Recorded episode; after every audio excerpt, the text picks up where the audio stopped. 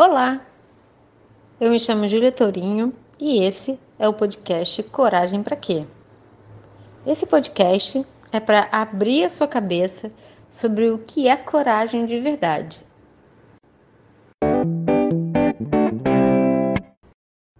Olá, hoje a gente vai ler mais um capítulo do livro do Dom Miguel Ruiz, é, que se chama O Domínio do Amor. É um livro que não está sendo mais editado no Brasil até esse momento, então é difícil você encontrá-lo em português. Acho que por isso é tão importante que a gente o leia junto, juntos. É, e hoje eu vou ler para vocês um dos capítulos que se chama A Cozinha Mágica. E é assim: faça de conta que a cozinha da sua casa é mágica. Ali você pode conseguir qualquer alimento que deseje, de qualquer parte do mundo, em qualquer quantidade. Não precisa preocupar-se com o que vai comer. Seja lá o que for que você deseje, aparecerá na sua mesa. Você é muito generoso e divide sua comida com outras pessoas incondicionalmente, sem esperar nada em troca. Afinal de contas, você sempre tem comida e tudo aquilo que deseja. Não há por que você não doar o que você tem. Compartilhe suas refeições com qualquer um que apareça apenas pelo prazer de doar. E a sua casa está sempre cheia de gente comendo o que é produzido na sua cozinha mágica. Então um dia alguém bate à sua porta, você abre e vê uma pessoa segurando uma pizza. A pessoa olha para você e diz: Está vendo essa pizza? Eu darei a você se você deixar me deixar comandar a sua vida. Se fizer aquilo que eu quero que você faça. Nunca passará fome, porque eu trarei uma pizza todos os dias. Tudo que você tem que fazer é, é ser bom para mim. Dá para imaginar a sua reação? Sua cozinha pode lhe dar uma pizza ainda muito melhor. No entanto, essa pessoa aparece e lhe oferece comida, exigindo em troca que você faça tudo o que ela quiser. Certamente você vai rir e vai responder: Não, muito obrigada, eu tenho comida, não preciso da sua. Você pode entrar e comer o que quiser também, sem precisar fazer nada. Nem pense que vai conseguir me obrigar a fazer o que quer que eu faça. Ninguém me manipula com comida. Agora vamos imaginar o contrário. Faz várias semanas que você não come, você está quase morrendo de fome e não tem dinheiro para comprar qualquer coisa para comer. Uma pessoa aparece na sua porta e de, com uma pizza e diz: Tenho comida aqui, Pode comer, se fizer tudo o que quer que eu faça. Você sentiu o cheiro da pizza, sua barriga ronca e você se dá conta de que você está realmente faminto. Decide então aceitar comer a pizza e fazer tudo que a pessoa quiser. Come e a pessoa diz: pode comer sempre que sentir fome, desde que faça o que eu mandar. Naquele dia, naquele dia que você comeu, naquele dia você comeu, mas reflete que no dia seguinte pode não ter nada. Então decide que fará qualquer coisa para poder continuar comendo. Está disposto a tornar-se um escravo, só para ter o direito de comer, porque precisa de alimento e não pode comprá-lo. Então, depois de algum tempo, você começa a ter dúvidas. O que vou fazer sem pizza? Não posso viver sem pizza. E se meu parceiro decidir dá-la a outra pessoa? E se ele der minha pizza? Agora suponha que em vez de comida estejamos falando de amor. Você tem amor em abundância em seu coração. Não ama apenas a si mesmo, mas o mundo todo. Tem tanto amor que não precisa do amor de ninguém. Divide o seu amor sem nenhuma condição. Você ama sem nenhum si, então é rico de amor. Um dia alguém bate a sua porta, você abre e a pessoa diz: Olha, trouxe amor para lhe dar. Pode ficar com ele, basta que faça tudo o que eu quiser.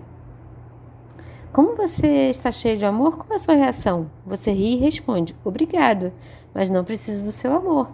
Tenho amor aqui, em meu coração, ainda maior e melhor, e dou aos outros sem impor nenhuma condição. Mas o que acontece? Se você está faminto de amor, se não o tem no seu coração. Alguém aparece e diz: Quer um pouco de amor? Pode pegar, desde que faça tudo o que eu quiser. Você está faminto e experimenta um pouco daquele amor. Decide fazer tudo para tê-lo sempre. Sua necessidade pode ser tão grande que você é capaz de dar à sua alma em troca de um pouco de atenção. Se seu coração é como aquela cozinha mágica, se abri-lo, terá todo o amor que precisa. Não precisará andar de um lado para o outro implorando um pouco de amor.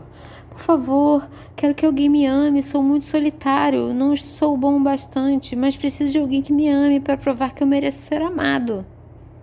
Temos o amor bem aqui, dentro de nós, mas nós não o vemos. Viu que drama os humanos criam quando acreditam que não tem amor? Estão famintos e quando experimentam um pouco de amor que alguém lhes dá, desenvolve-se neles uma grande necessidade. Ficam obcecados por aquele amor. Então começa o grande drama. Drama, o que eu vou fazer se ele me deixar? Como posso viver sem ela? Não podem viver sem o fornecedor, porque o que lhes dá pequenas doses diárias, aqueles que lhes dá pequenas doses diárias. Assim, por causa de, de um pouco de amor, pelo fato de estarem famintos, permitem que outras pessoas assumam o comando da sua vida. Deixam que os outros lhe digam o que fazer e o que não fazer, o que vestir e o que não vestir, como comportar-se, no que acreditar. Amarei você se você se comportar dessa maneira. Amarei você se me deixar controlar a sua vida. Amarei você, mas só se for bom para mim. Se não for assim, pode esquecer. O problema dos humanos é que eles não sabem ter uma cozinha mágica no coração. Todo sofrimento começa porque, muito tempo atrás, fechamos o coração e não mais percebemos o amor que existia lá dentro. Em um certo momento da vida, ficamos com medo de amar, porque acreditamos que o amor não é justo, o amor machuca. Tentamos ser bons o bastante para alguém. Tentamos ser aceitos e falhamos. Já amamos duas ou três pessoas, tivemos o coração partido. Amar de novo é arriscado demais. Claro, nós nos julgamos tanto que não conseguimos ter amor próprio. E se não temos amor nem por nós mesmos, como podemos ter a pretensão de amar outra pessoa? Quando entramos no relacionamento, tornamos-nos egoístas porque somos necessitados. Tudo gira à nossa volta. Somos tão egoístas que queremos que a pessoa com quem vivemos seja tão necessitada quanto nós. Queremos alguém que precise de nós, a fim de justificar a nossa existência, a fim de sentir que temos uma razão para viver. Achamos que estamos, estamos procurando amor nós estamos procurando alguém que precise de nós. Existe essa guerra pelo comando nos relacionamentos humanos, porque fomos adestrados para competir por atenção. O que chamamos de amor, ter alguém que precise de nós, alguém que se importe conosco, não é absolutamente amor, é egoísmo. E egoísmo não funciona, porque não deixa lugar para o amor. Duas pessoas estão famintas de amor fazem sexo e nisso experimentam um pouco de amor. Estão ficando, então ficam viciadas. Mas todos os julgamentos estão ali interferindo, todo medo, toda culpa, todo drama. Então vão em busca de aconselhamento sobre amor e sexo. Muitos livros foram escritos sobre esse assunto, e quando todos eles poderiam ter o título Como ser sexualmente egoísta. a intenção é boa, mas onde fica o amor? Esses livros não ensinam a amar, nem poderiam, porque não há nada a aprender sobre o amor. Tudo já está lá nos nossos genes, na nossa natureza. Não precisamos aprender nada, a não ser o que inventamos nesse mundo de ilusão. Procuramos o amor sem perceber que ele nos cerca. O amor está em todos os lugares, mas não temos olhos para vê-lo. Nosso corpo emocional não está sintonizado com amor. Lições aprendidas nesse episódio. Agora suponha que em vez de comida estejamos falando de amor. Você tem amor em abundância em seu coração.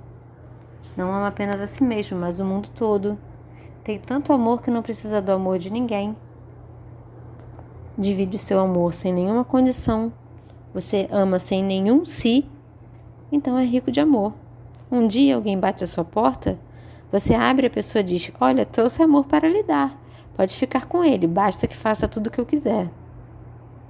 Como você está cheio de amor, qual é a sua reação? Você ri e responde: Obrigado, mas não preciso do seu amor.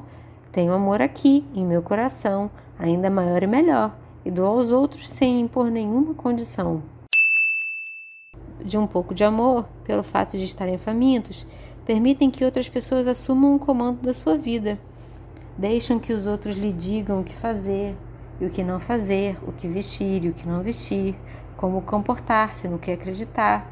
Amarei você se você se comportar dessa maneira. Amarei você se me deixar controlar a sua vida. Amarei você, mas só se for bom para mim. Se não for assim, pode esquecer. Tudo gira à nossa volta. Somos tão egoístas que queremos que a pessoa com quem vivemos seja tão necessitada quanto nós. Queremos alguém que precise de nós, a fim de justificar a nossa existência. Eu vou parar a nossa leitura por aqui, porque acredito que já tem bastante coisa para a gente refletir. No próximo áudio eu vou falar sobre autorrejeição, que é outro dos grandes desafios que fazem com que a gente não consiga é, dar suporte e experimentar o amor verdadeiro. Então, eu desejo para você uma excelente semana e a gente se encontra no próximo áudio. Até lá!